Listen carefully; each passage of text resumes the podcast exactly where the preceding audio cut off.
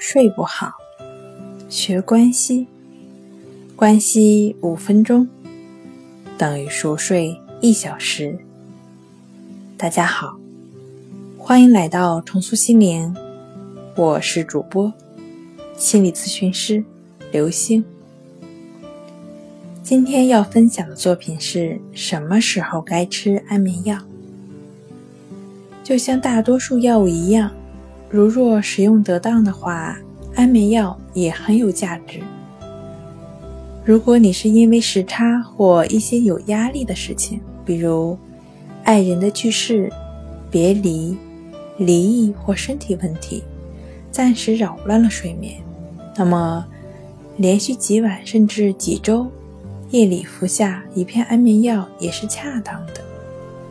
在这些情况下，安眠药可以防止。短期失眠恶化成为慢性失眠。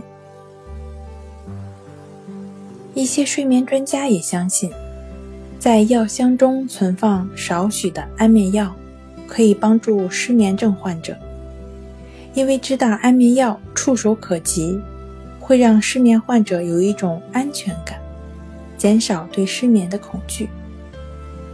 其他专家认为，短期服用安眠药。也可以帮助患有严重慢性失眠的患者打破焦虑和睡眠紊乱的恶性循环。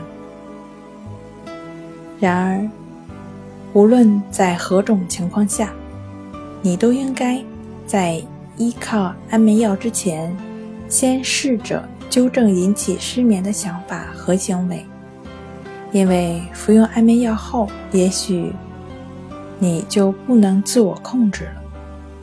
很有可能对安眠药产生依赖，因此，许多睡眠专家并不建议患者服用安眠药。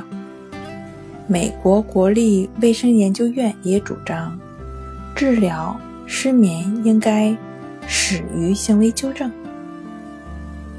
如果你无法入睡，那就来听一听接下来的方法：选择合适的。舒适的姿势躺在床上，就只是去感觉鼻孔处的呼吸进出。无论出现什么样的念头、想法，都不去管它，你就只是感觉呼吸的进出就好了。通过持续的感觉呼吸，身体自然放松，在身体需要时。入睡也是自然而然的了。好了，今天就跟您分享到这儿，欢迎关注我们的微信公众账号“重塑心灵心理康复中心”，也可以添加幺三六九三零幺七七二三与专业的咨询师对话，了解失眠的解决办法。那我们下期节目再见。